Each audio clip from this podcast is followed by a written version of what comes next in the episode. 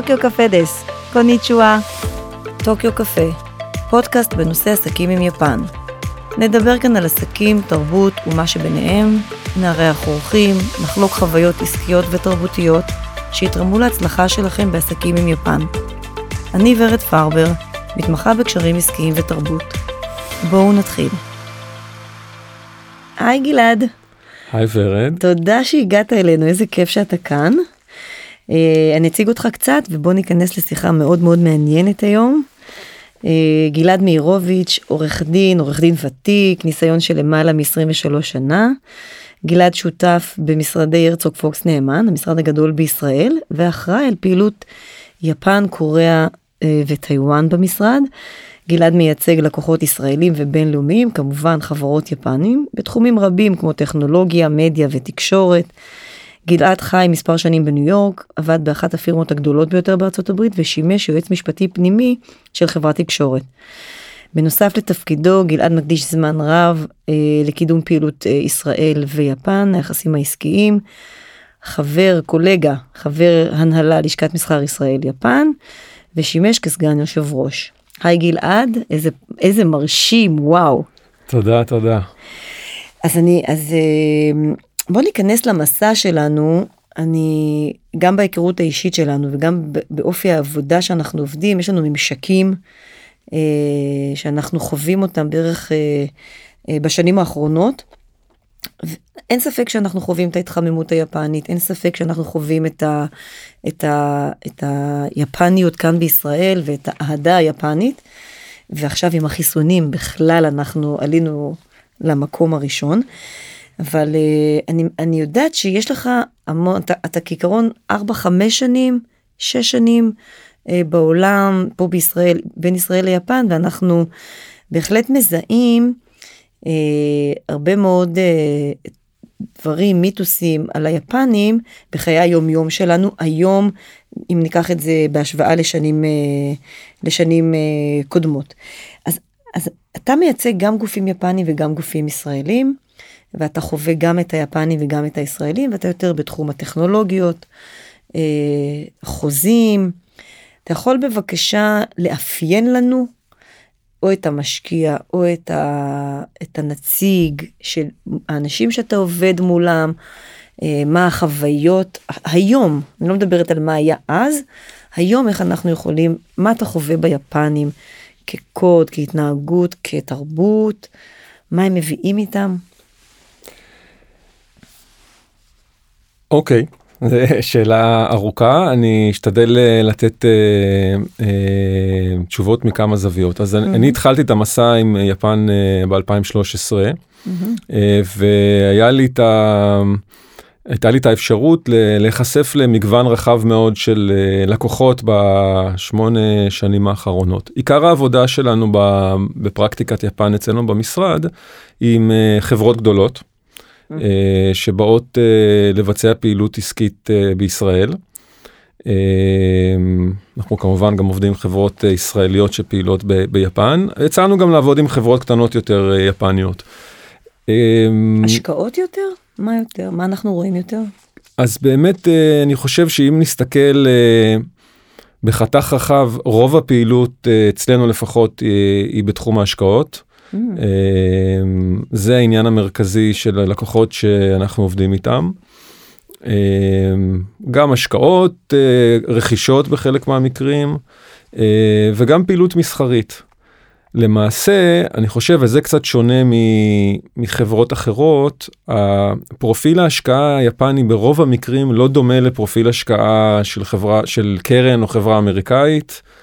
אה, או אירופאית, אה, היפנים בדרך כלל משקיעים אה, מטעמים אסטרטגיים. כן, זה חשוב. כן, זאת אומרת שהם לא מחפשים בראש ובראשונה אחרי ה-return, אחרי הרווח שיצא להם מההשקעה בחברת סטארט-אפ, אלא ההשקעה היא האמצעי כדי להתחיל שיתוף פעולה מסחרי, אסטרטגי עם החברה הישראלית. תחת ההנחה שהם נותנים משהו לחברה, יש להם דריסת רגל בתוך החברה, אה, לפעמים דרך אה, חברות בבורד של החברה הישראלית, או בדרך כלל באמצעות מה שנקרא אובזרבר, משקיף. Mm-hmm. הם יודעים יותר על החברה, הם נחשפים, אה, וההשקעה היא הפלטפורמה לפעיל, לפעילות ההמשך. הרבה זה, פ... זה נכון להגיד שהיפנים הם כסף חכם ברובו כאסטרטגיה והם לא...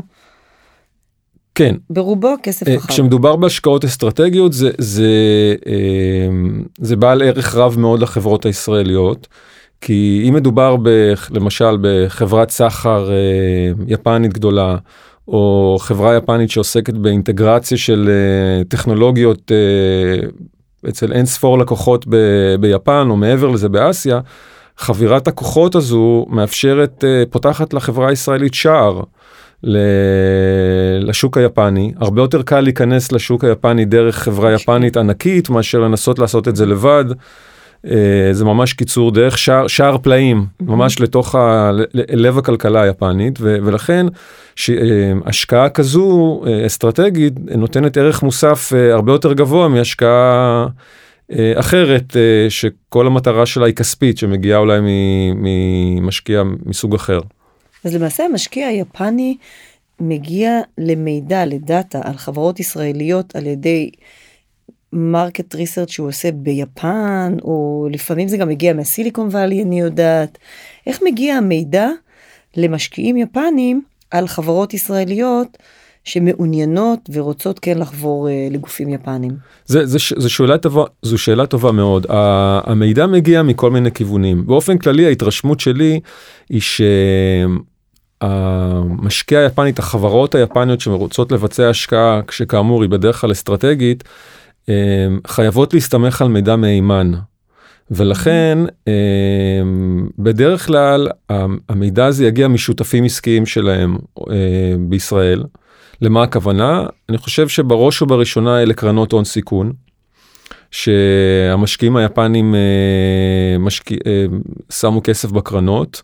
הקרנות האלו הם החברות היפנית לא משקיעות בכל קרן ישראלית, הן משקיעות רק בקרנות שעברו מבחינתם רף מסוים אה, אה, של גודל ושל רפיוטיישן.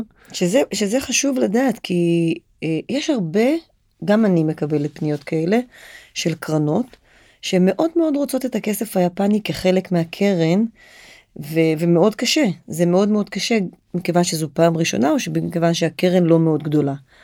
כן, אז... נכון, בגלל השמרנות היפנית mm. יש נטייה, לפחות זה מה שראינו עד עכשיו, להשקיע ב- ב- בקרנות המובילות, ב brand names בעיקר, יש גם מקרים אחרים. אה, אבל גם במקרים האחרים, לפי התובנות שלי לפחות, ההשקעה הגיעה בגלל שמכירים באופן אישי את אחד מה founderים של הקרן הישראלית, שאולי לא brand name mm, מפורסם, okay. אוקיי. אה, אבל יש קשר אישי אה, רב, רב שנים עם, עם mm-hmm. אותו founder, עם אותו leader בקרן, mm. סומכים עליו, יודעים מי הוא. מעריכים את היכולות שלו ואז גם uh, משקיעים בקרנות האלו זה זה זה לא שכיח. Uh, זה שכיח זה שכיח, זה שכיח, זאת אומרת. נותנים אמון למי שכבר היה או מי שכבר מכירים. כן, או שמכירים או שיש לו רפיוטיישן בשוק. אז, אז זו דרך אחת, הקרנות. הקרנות מעבירות uh, אינפורמציה גם לגבי הפורטפוליו, בד, בדרך כלל לגבי הפורטפוליו קומפניז uh, שלהם. הרבה פעמים יש מודלים של השקעה במשותף, זאת אומרת שמבחינת החברה היפנית הם גם משקיעים בקרן, אבל גם יש להם את האפשרות או לקבל אינפורמציה ולהשקיע ישירות, או להשקיע יחד עם הקרן. זאת אומרת, כאילו השקעה כפולה. Mm-hmm. זה מפחית להם סיכון. אז זו דרך אחת. דרך שנייה היא להפעיל scouterים. scouterים, אה, הייתי מחלק את המושג הזה לשני נדבכים מרכזיים. אחד זה scouterים יפנים. זאת אומרת, יש חברות יפניות, יש קבוצה של כמה עשרות חברות יפניות אה, שנמצאות בישראל עם משרדים. Mm-hmm. אה, כל חברות הסחר הגדולות, חברות אלקטרוניקה גדולות, אה, הם שלחו נציגים, התפקיד שלהם הוא לאתר אה, טכנולוגיות ישראליות, בדרך כלל לא בהכרח להשקעה, אלא יותר לשיתוף פעולה אסטרטגי. אבל אם החברה מעניינת מספיק, לפעמים גם יש השקעה ש, שנלווית לשת"פ המסחרי. אז אלו הם הסקאוטרים היפנים ויש סקאוטרים ישראלים חברות uh, מי כמוך uh, uh, יודעת ורד uh, uh, אנשים עם רקע בשוק היפני עם שגרו בדרך כלל כמה שנים ביפן uh, בתחום העסקי שמגלים נוכחות בקהילה הזאת של יפן ישראל יתרון גדול לאלה שיודעים יפנית. או שבאו מרקע טכנולוגי. שוב, גם במקרים האלה, בדרך כלל היועצים האלה או חברות הייעוץ מגיעים אליהם בזכות קשרים אישיים או המלצות. אה, לא מגיעים אליהם מחיפוש באינטרנט. כן, אה, נכון. זה המלצות ורפיוטיישן, אה, וזה עוזר להפחית את, את מפלס העצבנות התאגידי של החברות היפניות, והתפקיד של הסקאוטרים הוא למצוא טכנולוגיות מעניינות או הזדמנויות השקעה. אז זו, זו דרך נוספת. עוד דרך היא באמצעות משרדי עורכי דין או משרדי רואי חשבון, לפעמים גם אנחנו אנחנו מאוד מעורבים גם בעולמות של יפן וגם מאוד מעורבים בעולמות ההייטק יש לנו מחלקת mm-hmm. הייטק שמטפלת בכמות גדולה מאוד של סטארט-אפים. Mm-hmm. הצוותים שמטפלים בסטארט-אפים גם מכירים את החברות שלהם אבל גם מכירים את השוק עצמו מאוד מקושרים והרבה פעמים. כן הרבה פעמים מבקשים מאיתנו לשמוע חוות דעת על חברות מסוימות מה דעתנו האם שמענו עליהם האם שמענו על היזמים. יש לנו איזה תובנה מיוחדת, או אולי יש לנו חברות בפורטפוליו שלנו שיכולות להתאים לחברה היפנית, זה גם, אני מקבל בערך כל שבוע אה, וואו. פנייה אחת או שתיים אה, מגורם כזה או אחר שמנסה להבין אם אנחנו יכולים לעשות חיבור מתוכנו, מתוך. הפורטפוליו שלנו. יש את מאגרי המידע. יש מאגרי מידע באנגלית וגם ביפנית אה, של גופים ישראלים בעיקר, mm-hmm. שמספקים מידע שוטף על אה, כל מיני עסקאות שקורות בשוק הישראלי. יש חברות יפניות שמנויות על השירותים האלו, וזה נותן להם עוד איזשהו overview על המרקט. אז, וכמובן יש ב, בימים כתיקונם, יש כנסים. תערוכות, mm-hmm. בימים שלנו יש uh, הרבה מאוד וובינארים שאו uh, משרד הכלכלה מארגן, למשל השגרירות אה, והנספחות הכלכלית שלנו בטוקיו מארגנת mm-hmm. יחד עם מכון הייצור הרבה מאוד משלחות וירטואליות שקורות אחת לכמה שבועות. יש גופים פרטיים שמארגנים וובינארים, גם אנחנו ארגנו וובינארים שלפעמים מופיעים בהם חברות סטארט-אפ, אז זו עוד דרך להיחשף להזדמנויות. אז אנחנו למעשה יכולים אה, להגדיר אולי שניים שלושה ורטיקלים אה, שהיפנים מאוד אה, מעניין אותם, למשל האוטומוטיב שאנחנו יודעים, תקשורת, אינטרנט, אה, יש משהו מיוחד שאתה יכול כן. להוסיף לזה? אה, יש כמה אה, כמה תחומים שבהם באמת יש עניין אה, גדול יותר מתחומים אחרים. אה, אני באמת הזכרת את הנושא של אוטומוטיב. טכנולוגיות אה, אוטומוטיב, אה, אה, יש, יש הרבה מה להציע אצלנו בשוק בארץ. איך אתה מסביר את זה שאנחנו בח... לגמרי, לא היה כאן ייצור של מכוניות מעולם חוץ מהסוסיתא שהייתה לפני 60 שנה, ואנחנו מייצרים אינוביישן לאוטומוטיב, איך אתה מסביר את זה? זה הקסם של ההייטק הישראלי, היכולת לזהות הזדמנות ולמצוא פתרונות. החשיבה היצירתית, החתירה למטרה בשלבים הראשונים זה משהו שמאוד מיוחד ומאפיין את ההייטק הישראלי. בגלל זה גם מאוד הגיוני לחברות יפניות שקשה להם עם החלק הזה, לחבור לחברות ישראליות. זאת אומרת לקחת רעיון, או יותר נכון לזהות כשל כלשהו בשוק. ולהתלבש על הכשל הזה ולנסות למצוא לו פתרון. אה, זה משהו שאנחנו רואים מאוד מייחד את אה, ההייטק שמאוד מייחד את ההייטק הישראלי וגם מסביר איך ההייטק הישראלי מצליח אה, כל פעם להדביק אם יש תחום חדש תוך כמה חודשים את רואה פריחה של חברות סטארט-אפ ישראליות. כן. נושא של מובילים טרנדים. מחשוב קוונטום, כן. תחום חדש, מסובך ומורכב. אנחנו עדיין לא מובילים עולמיים בו, אבל אה, לפני שנתיים אה, בקושי היו חברות שהתעסקו בתחום, ופתאום אנחנו רואים שהתחום כן. הזה פורח. אותו דבר היה עם רכב. לפני 6-7 שנים היו מעט מאוד חברות ש... נכון. אה, שהיו בשוק. הפריצה הגדולה של מובילאיי פתחה את הדרך גם לחברות קיימות, אבל גם פתחה את, אה, את ערוצי המחשבה אצל יזמים מובילים, שהבינו שיש פה שוק אה, עם פוטנציאל, שעכשיו הוא בעצם שוק מבעבע, mm-hmm. והצליחו לפתח טכנולוגיות בזמנים מאוד מאוד קצרים. או לפחות ניצנים של טכנולוגיות שבאמת כשחוברים לחברות גדולות יפניות או חברות אחרות אפשר לקחת את הניצנים האלה ולהעביר אותם לשלב הבא. שזה האינוביישן שאנחנו מביאים ליפנים והם כיצרנים כחברה יצרנית לוקחת את זה ומעבירה את זה לקווי ייצור במסות מסחריות. כן, אני יכול לתת זה- דוגמה, אמנם זה לא מהתחום של אינוביישן, אבל רק ככה, מקרה שטיפלנו בו, אה, הצגנו חברת אה, טכנולוגיה יפנית אה, לפני שלוש שנים, שביצעה השקעה אסטרטגית, זאת אומרת גם השקעה וגם שיתוף פעולה מסחרי עם, עם סטארט-אפ קטן, אני לא אזכיר את השם, אבל גם אז לא שמענו מעולם על השם הזה, בתחום ה imaging, סטארט-אפ של שלושה אנשים. שפיתח טכנולוגיה מסוימת שהתחברה כמו כפפה ליד זה בדיוק היה הרכיב שחסר לחברה היפנית. וואו. הם ניסו לפצח uh, טכנולוגיה בתחום מסוים ונתקלו בקיר והם לא הצליחו להתקדם והמתחרים שלהם התקדמו והם נתקעו בקיר ואני חושב שזו הייתה תערוכה בינלאומית שהם פגשו את החברה הישראלית הקטנטנה הזו ש, שהמשקיעים שלה היו משקיעים פרטיים אה, ובאמת זה היה מישהו אחד שבעיקר הגיע עם פיתוח מאוד מאוד מעניין שהתלבש בדיוק למה שהחברה וואו. היפנית צריכה. וממש חיזרו אחריו. אה, והישראלים אגב ידעו לנהל משא ומתן אה, קשוח כאילו כאילו הם שווים בגודל לעומת שאי אפשר בכלל להשוות ו, וזה פשוט דוגמה ב, ביפן הם לא הצליחו לפתח את הטכנולוגיה הזאת לא היה להם את ה vision איך לפתור את, ה, את הכשל הזה שהם נתקלו בו ושניים שלושה אנשים בישראל פתרו, פתרו להם את הבעיה. שזה, שזה דוגמה מצוינת מעבר לטכנולוגיה, לחשיבה היפנית.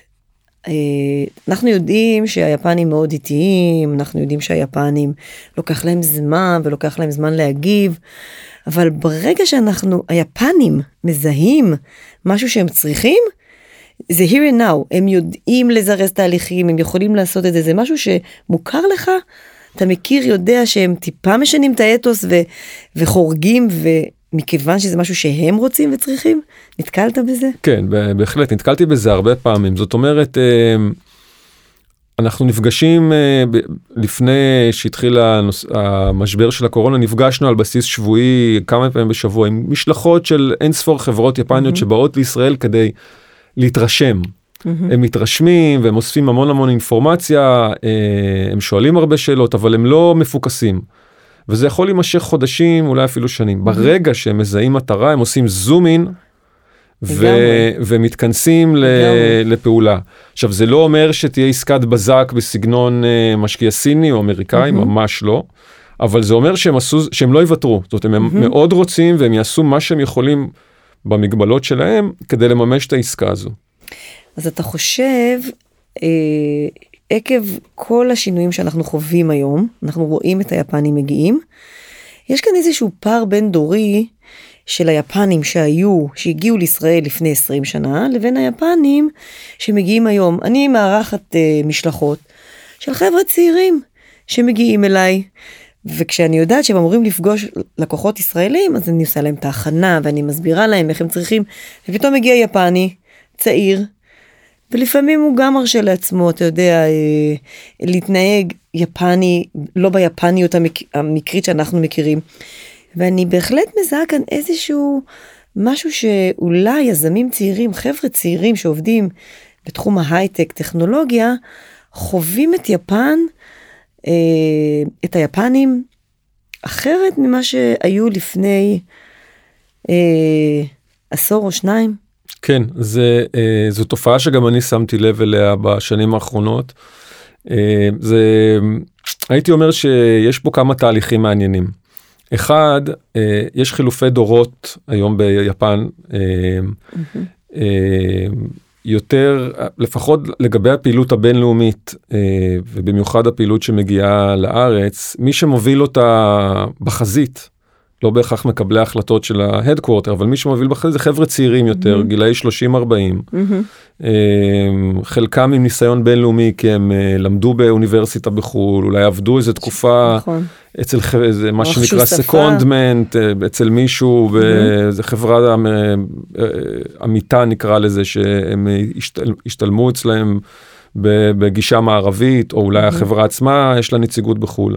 החבר'ה האלה שונים בהתנהלות שלהם מהקבוצה הוותיקה יותר של החמישים גבוה נכון. אה, 60 ואפילו 70. אה, הם יותר בינלאומיים, הם מדברים אה, אנגלית אה, טובה יותר. הם נראים אחרת, הם לא לבושים חליפות, אה, חליפות. כבדות, מהמם. הם אה, אולי ילבשו אפילו טישרט וז'קט, לפעמים מהמם. אפילו ג'ינס, שזה משהו זה שהוא נדיר. נדיר בקרב האוכלוסייה, או בלתי אפשרי אפילו, הייתי אומר, מהמם. ב- ב- אצל המסורתיים יותר. אה, התסרוקות שלהם יותר אופנתיות, אה, ג'ל בשיער, כן. שעונים יקרים, לגמרי. ויש להם התנהלות אה, הרבה יותר מערבית מאשר יפנית. עכשיו, זה גם תלוי תעשייה, זאת אומרת, אנחנו רואים את זה יותר בתעשיות כמו פינטק. פינטק, נכון. אה, קריפטו בכלל, קריפטו קרנסי, בוודאי שאנחנו רואים את זה יותר. החבר'ה של ה-VC, ה-venture capital ה-VC היפנים? כן, ה-VC? היפנים, ש, כן, שמגיעים לארץ, מהמם. או שעושים השקעות מעבר ליפן. אה, בהחלט אה, אה, אפשר לראות שהם נראים אחרת, הם נראים כאילו הם יצאו ממגזין בלייזר יפני כזה, מהמם. ש- הם רואים מאוד שהם מקפידים, הם מאוד מקפידים, אסתטיים ונקיים, כן, כן. פחות מעונבים, פחות מהמם. רשמיים. זה טוב, זה טוב לנו ליזם הישראלי שיודע שהוא אמור לקבל עכשיו אורח יפני, והוא יודע שמדובר בחבר'ה צעירים, אז אני מניחה שזה לא רק החזות החיצונית, כמו ההתנהלות, אתה בחדר, כשאתה יושב איתם בתוך החדר, אתה מזהה אה, התנהלות שונה, אתה מזהה אה, ביום, בשפה, ב, ב, בקודים היפנים שהם אה, יותר זורמים, כלומר הישראלי כאן יכול להגיד, וואו, איזה יופי, סוף סוף יהיה אפשר לדבר איתם וזה לא... אני מזהה הבדל, כי יצא לי להיפגש גם עם אה, חבר'ה כאלה וגם עם, מהמם. היו לי הרבה מאוד פגישות עם, אה, עם יפנים שנקרא להם מסורתיים יותר, אנשי עסקים מבוגרים שמת- יותר. מבוגרים יותר, מהמם. או הם לא חייבים להיות מבוגרים, גם יש אה, חברים בגילאי 30-40 אה, שהם גם מסורתיים והם פחות בינלאומיים ב, Mm. בהתנהלות שלהם, אבל אפשר לזהות את זה, זה מתחיל ממה הם לובשים. ואיך הם מתנהלים והם יותר טקסיים והאנגלית שלהם לפעמים פחות טובה אה, והדברים זורמים איתם אז עם הזמן מפתחים חוש. כשאני היום אה, יושב מול מישהו אני יכול עוד לפני שמתחילה הפגישה או אולי לפי שניים שלושה משפטים יכול להעריך ברמת אה, סבירות לא Mm. לא רעה בכלל איך זה הולך להתנהל ואני מכוון גם את הפגישה בהתאם. שזה אומנות, אתה יודע, אה, זה לא- ניסיון. בדיוק, זה בעיקר לא ניסיון. כל אחד יכול, נכון. כן, אה, אם אני מזהה תלבושת מסורתית, ז'קט ישן, אפרורי, אני Mhm. יודע איך לנהל את השיחה בצורה מסוימת. מסורתית. אם אני רואה מישהו שמגיע לפגישה עם ז'קט וטישרט, אז אני יודע שזה יזרום לכיוון אחר. נכון. יחד עם זאת, צריך לזכור שגם כשהם נפגשים, לפחות מהניסיון שלי, גם כשנפגשים עם יפנים, נקרא לזה במרכאות מודרניים או מערביים יותר, בסוף התרבות עדיין מושרשת בהם. אז צריך תמיד אה, להיות מוכנים ולא לעבור את הגבול במערביות. זאת אומרת, הם לא, כנראה שהם לא יהפכו להיות אה, סחבקים שלי אה, נכון. אחרי חמש דקות, גם אם הם יצחקו מהבדיחות או מהחוצפה. ש, שתהיה בפגישה אה, זה לא אומר שהם אה, זה אומר שהם ישתפו פעולה אבל בהחלט יכול להיות שהם אה, יעלבו ובתוכם ביניהם הם יחשבו מהמם. שמישהו פה חצה את, את, את הקווים אה, ולכן ההמלצה ללקוחות שלנו ישראלים היא תמיד תלמד את התרבות אם אתה לא יודע תשאל מהמם. תכבד ותמיד אה, עדיף מה שנקרא לפחות זו הגישה שלי אה, המשפט האלמותי הזה של אה, better safe than sorry הוא תמיד נכון עדיף מהמם. תמיד להיות קצת יותר רשמי אה, ולא לפספס אם האווירה זורמת ונפתחת תוך כדי אז יופי אבל צריך ככה לעשות קודם כל הכנה טובה. חשוב לדעת מול מי אתה נמצא מול מי אתה נפגש היום גם יפנים מתחילים להירשם יותר ויותר ללינקדין אפשר כן, למצוא נכון. זה, זה דבר חדש יחסית נכון. פעם אה, היה יותר קשה למצוא מידע על ביוגרפיות של אנשים מהמם. בלי שהם הם שולחים לך את הרזומה אבל כן ואתה יכול לראות שאם מישהו למד בחול אז אז יש סביר להניח שיהיה יותר קל לתקשר איתו. והחבר'ה האלה שמגיעים לכאן הם לא בהכרח מקבלי ההחלטות של הארגון, נכון? אה, נכון זו גם נקודה חשובה להבין אה, מול מי אתה. מול מי אתה מדבר מה היכולת שלו להשפיע. או האם אתה מדבר עם מישהו שהוא בסך הכל צינור להעברת העברת אינפורמציה מידע, בדיוק. וגם. אם הוא צינור להעברת אינפורמציה חשוב לוודא שהוא מעביר את האינפורמציה כמו שאתה רוצה שהוא יעביר הוא הבין אותה. נכון הוא הבין אותה. ההבנה וזה לחזור לנקודה הקודמת אם מישהו מדבר אנגלית uh, שנשמע טוב ומהנהן בראש במהלך הפגישה וצוחק יחד איתך זה לא אומר אגב שהוא הבין עד הסוף מה שאמרת. יכול להיות שהוא פשוט uh, זה מאוד יפני לגרום לך להרגיש באווירה נוחה ולגרום לך להרגיש שאתה שהוא מבין מה שאתה אומר. Uh, העצה שלנו היא uh, תמיד לעשות איזה פולו-אפ באימייל לסכם נקודות. אז למעשה מאוד חשוב אם אתה מארח ישראלים או שאתה יושב עם אה, חבר'ה שמגיעים מיפן, אה, לעשות איזושהי בדיקה של בטייטלים שלהם, מי הם עושים, מה הם, בהיררכיה, מאוד מאוד חשוב לדעת מי יושב מולך, אה, גם בתהליך קבלת ההחלטות כמובן, וגם איך הם הולכים להעביר את המסר למי ששלח אותם. נכון. זה התפקיד שלהם. נכון, זה מאוד חשוב. מאוד מאוד חשוב. ואם לא יודעים, אז כדאי לנסות לראות איך, איך מבררים בכל זאת, בעדינות. בעדינות, דרך הקולגות, דרך נכון. מי מגיע, או מי שמכיר את ההיררכיה של הארגון, יכול גם לדעת. וזה נקודה חשובה, כי איתם אתה יושב בחדר, הם, הם, הם, הם צעירים יותר, הם אינטרנשיונל, הם מדברים אנגלית, והאם אתה חושב שגם הפער הבין דורי הזה יכול לייצר שוני?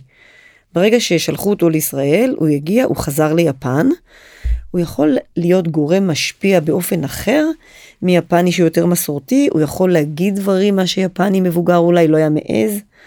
יש כאן איזשהו שינוי שאנחנו יכולים להגיד זה טוב גם לנו? זה של, זו שאלה מאוד מעניינת. אני חושב, לפחות מהתרשמות שלי ושיחות שלי עם uh, קולגות uh, יפנים שהם בחתך הזה של ה-30-40 פלוס אה, הצעירים יותר, שהיו לי לא מעט שיחות עם חברים כאלו, אני חושב שהם משחקים משחק כפול בחלק מהמקרים. זאת אומרת, חילוף הדורות עוד לא התממש במלואו ביפן. זאת אומרת שביפן הם יפנים בכל צורה שהיא והם לחלוטין משחקים בקודים אה, או מצייתים לקודים היפנים. Uh, בישראל הם אולי מרגישים יותר משוחררים וזו ההזדמנות שלהם להתחבר אולי לחוויה המערבית שלהם mm-hmm, uh, ממקומות אחרים הרבה מאוד היו בארצות הברית תקופות מסוימות זה קל להם להתחבר לחוויה הזו זה לא אומר שהם כאלו ביפן. Mm-hmm. וזה יוצר קונפליקט כי לפעמים גם בפגישות אתה יכול להיות בפגישה עם נציג כזה של VC יפני או חברה יפנית ואתה חושב שתוכל להעביר איתו מסרים uh, בצורה מאוד מאוד uh, קלילה אבל יכול להיות שהמסר בסוף לא יעבור או לא יעבור כמו שאתה רוצה כי. כי ביפן הוא חייב אותו אדם חייב לציית לקודים אחרים ולהתנהל בצורה אחרת. אז לא בהכרח אם הוא יותר קליל ויותר צעיר הוא יוכל להקליל את קבלת ההחלטה או אה, להיות גורם איזשהו משפיע ש... אלא אם כן הוא חוזר ליפן הוא כבר מתייפן והוא יפני והוא אה, כן. מעביר את ה... קבלת ההחלטות בסוף בחברה היפנית כל corporation uh, uh, לא society. Uh, מתנה... כל חברה יש לה את ההתנהלות שלה אבל יש הרבה מאוד מן המשותף יש את שיטת קבלת ההחלטות הקונסנזוס ה ringi process שבה החלטות מתקבלות רק אחרי ששמעו דעה של, של כולם. של כולם. אה, ולפעמים זה מתסכל אגב את אותם אה, אה, יפנים כי הם חצויים קצת יכול להיות שזה מי שאנחנו נפגשים איתו הוא מנהל הפרויקט. או זה שמוביל את הפרויקט והוא מאוד מעוניין לקדם את mm, הפרויקט וכשהוא נכון. איתנו הוא באמת אנחנו מדברים על אותו גל. והוא רוצה לקדם אבל הוא נתקל בקשיים ביפן. שזו אז... תופעה שיזמים לדעתי נתקלים בה כן? אז למעשה אנחנו מדברים על יפנים שיפנים הם צעירים יותר, זורמים יותר, נראים טיפה אחרת, שזה טוב לנו. גם היזם הישראלי הוא כזה, הוא זורם, הוא מדבר אנגלית, הוא יותר נינוח, הוא לא אה, שמרני ולא בהיררכיה, ולמעשה הוא מגיע כאן ונפגש עם היפנים, וכשהיפני חוזר ליפן הוא נתקל באיזושהי, אה, לא חומה, אבל אה, יש שם גופים, אנשים, שפשוט יעצרו את התהליך, וה... היזמים הישראלים אומרים רגע אבל הכל היה בסדר מה מה מה לא אז היזם, היזם הישראלי למעשה כן צריך לדעת שיכול מאוד להיות שזה ברור שזה לא הכל נופל מתחיל ונגמר בבחור שהוא פגש. בהחלט צריך להבין את התהליך וזה עלול באמת לבלבל זאת אומרת אה, אני מכיר כמה מקרים שטיפלנו בהם שבהם uh, מי שנשלח על ידי החברה היפנית הוא באמת uh, במקרה הזה זו הייתה גברת שעם ניסיון בינלאומי מדברת אנגלית מצוין ונותנת לך תחושה שליזם הישראלי או לצד השני הישראלי ש...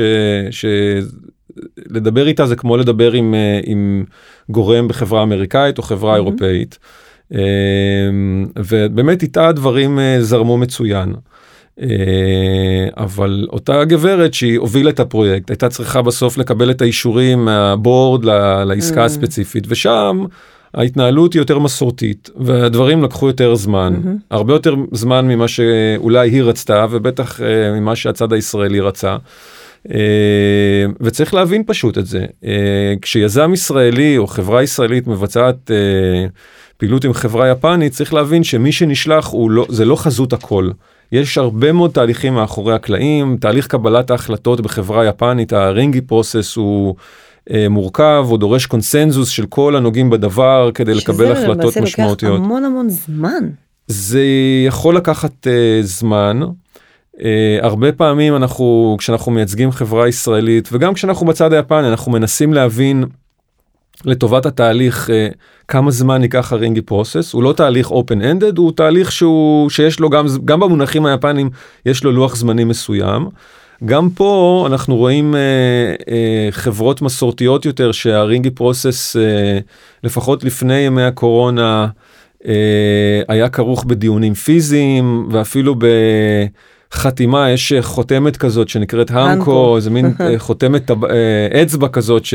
בדיו, בדיו ש... שצריך להעביר נייר טופס טיולים כזה בין כל הנוגעים בדבר וכל אחד חייב לשים את ה... חותמת כדי שהתהליך ימשיך בחברות כאלה זה יכול לקחת הרבה זמן ותארו לעצמכם שבחברות כאלה שעוד לא עשו דיגיט, דיגיטליזציה בימי קורונה התהליך uh, יכול להיתקע גם. יש חברות אחרות שעבדנו איתם שהרינגי פרוסס היה דיגיטלי.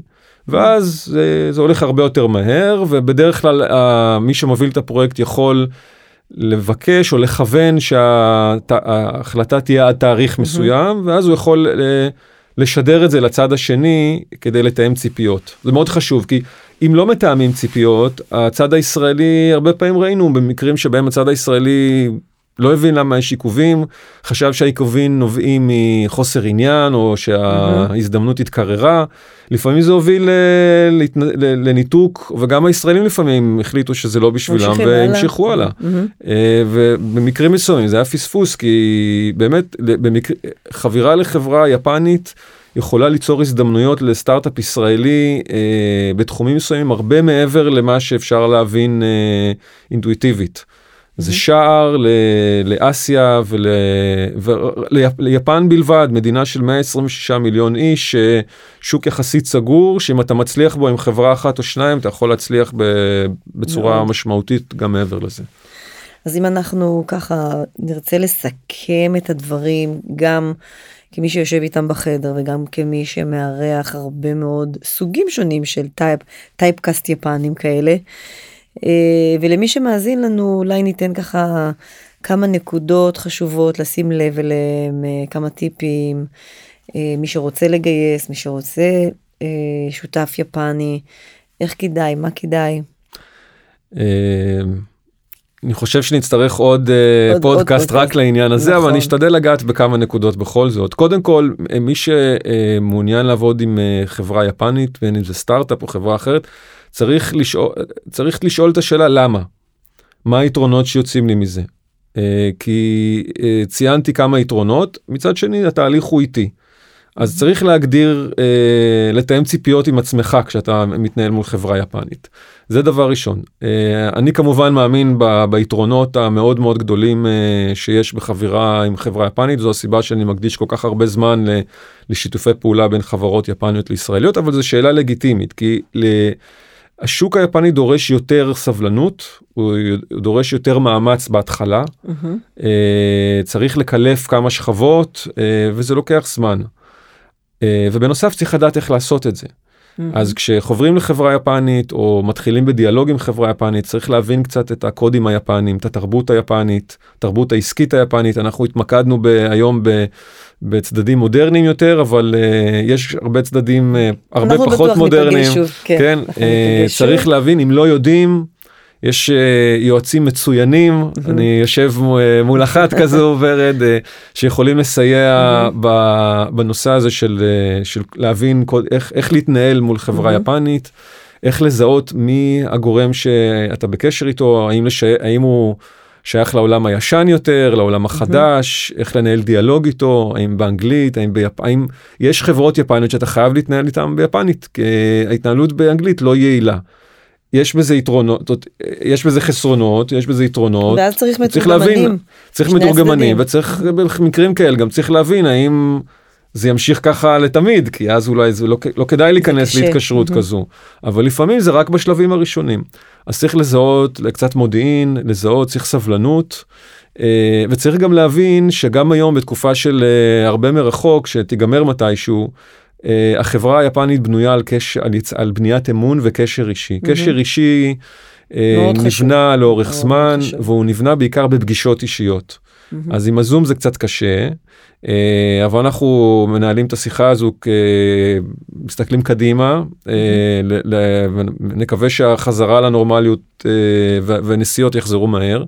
מאוד חשוב אה, לבצע את הפגישות העסקיות האלה, לא רק בארץ, גם ביפן. Face face. ואני חייב לציין כמי שעשה את זה הרבה מאוד פעמים, זו חוויה בלתי נשכחת, גם אם. עושים אותה המון פעמים, לנסוע ליפן לפגישות, אה, תמיד יש את לא ה... מאמינה שיחלקו עליך כאן. הכיף הזה של הארוחות ערב המדהימות במסעדות הטובות ביותר. ולאכול מאכלים יפנים שלא מגיעים לארץ או נכון, ברמה נכון. שאי אפשר לחלום עליה בארץ.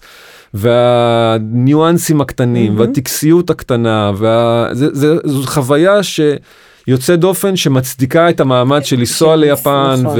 ופעם אחר פעם. זה גם התבלין והקסם ש, שיש סביב העולם היפני. שאנחנו מאוד מאוד מתחברים לזה לדעתי הישראלים. אה, אין ספק שהם גם מארחים מצוינים, הם לוקחים אותך למסעדות הטובות ביותר, האוכל טוב, הבתי מלון ברמה מאוד גבוהה.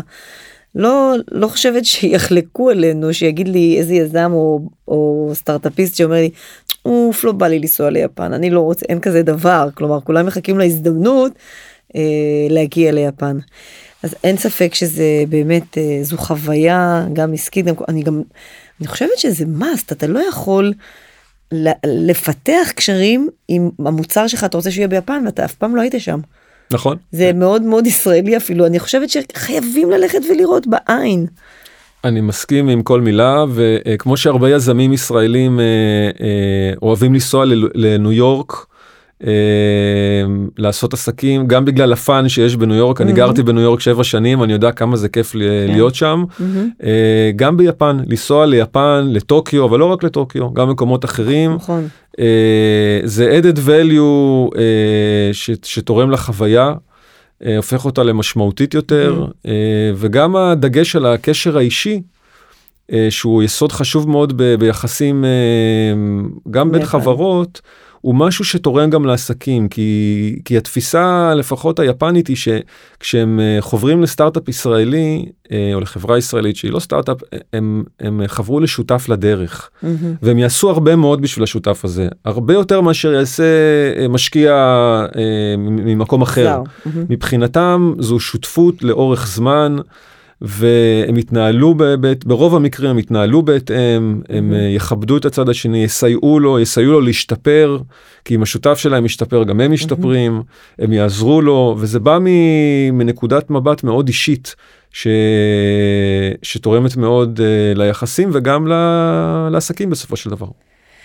אז אנחנו רק אה, נאחל לכולנו, לכל ה... לסטארט-אפים הנחשבים הטובים שמאמינים שהם יכולים לתרום לשוק היפני, אנחנו נאחל להם בהצלחה ושימצאו שותף יפני כמה שיותר מהר, כי גם אנחנו רצויים שם. אה, יופי, מדהים, מדהים, מדהים, אנחנו, כן, אני מרגיש שאנחנו יכולים להיפגש עוד שעות ולדבר על דברים מאוד מאוד מעניינים, אני מאמינה שתגיע שוב. אה, אז אם יש שאלות, אתם רוצים לדעת, אה, גלעד מירוביץ', HFN, הרצוג היום, חברת לואו פרם הרצוג, אני חושבת שהם מהגדולים בישראל שעושים הרבה מאוד עסקאות עם יפן. אז תודה גלעד שהצטרפת היום, שהגעת אלינו. תודה לך ורד, נהניתי מאוד. תודה רבה, וניפגש. ניפגש.